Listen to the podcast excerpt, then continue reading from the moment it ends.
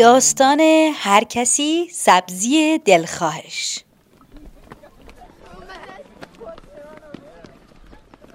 دانش آموزای کلاس خانم کرافورد همه چی رو درباره غذاهایی که سالمن و خوردنشون برای سلامتی خوبه یاد گرفته بودن.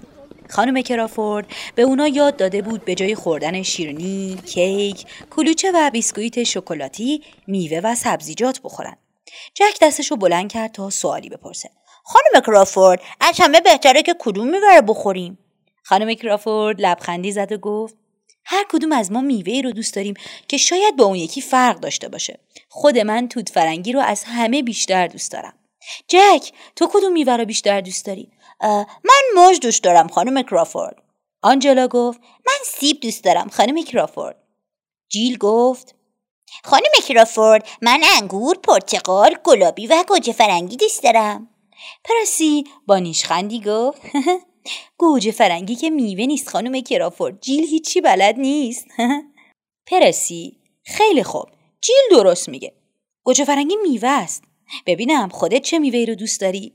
پرسی گفت. فکر می‌کنم از لیمو بیشتر خوشم میاد. جیل با تمسخر گفت. پرسی لیمو دوست داره. یعنی با همه ترش می‌کنه. بچه ها همه میوه ها برای ما خوبن. خب بریم سراغ سبزیجات. کی سبزیجات دوست داره؟ خانم کرافورد به تک تک بچه ها نگاه کرد. هیچ کدوم از اونا دستشون رو بالا نیوردن. یعنی هیچکی سبزی دوست نداره؟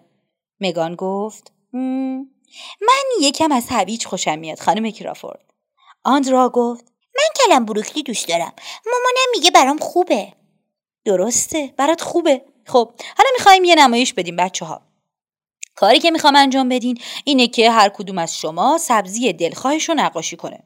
کارتون که تموم شد اونو عین یه پرچم تکون میدیم و دور حیات مدرسه رژه میریم تا همه ببینن میوه دلخواهمون چیه.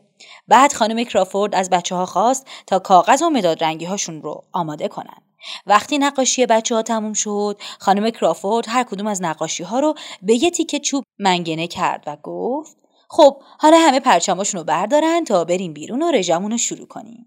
بچه ها دور حیات مدرسه رژه رفتن و پرچماشون رو این ور تکون دادن. دانش آموزای کلاس های دیگه دست از کارشون کشیدن تا اونا رو نگاه کنن.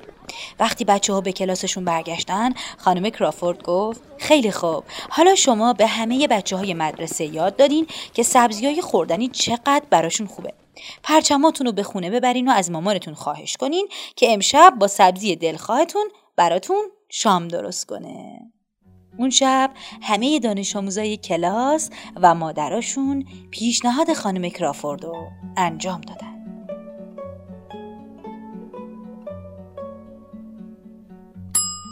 نویسنده مارکو فالیس ترجمه علی حسین قاسمی گوینده زهرا ناظری تهیه و تنظیم مؤسسه پژوهشی تاریخ ادبیات کودکان.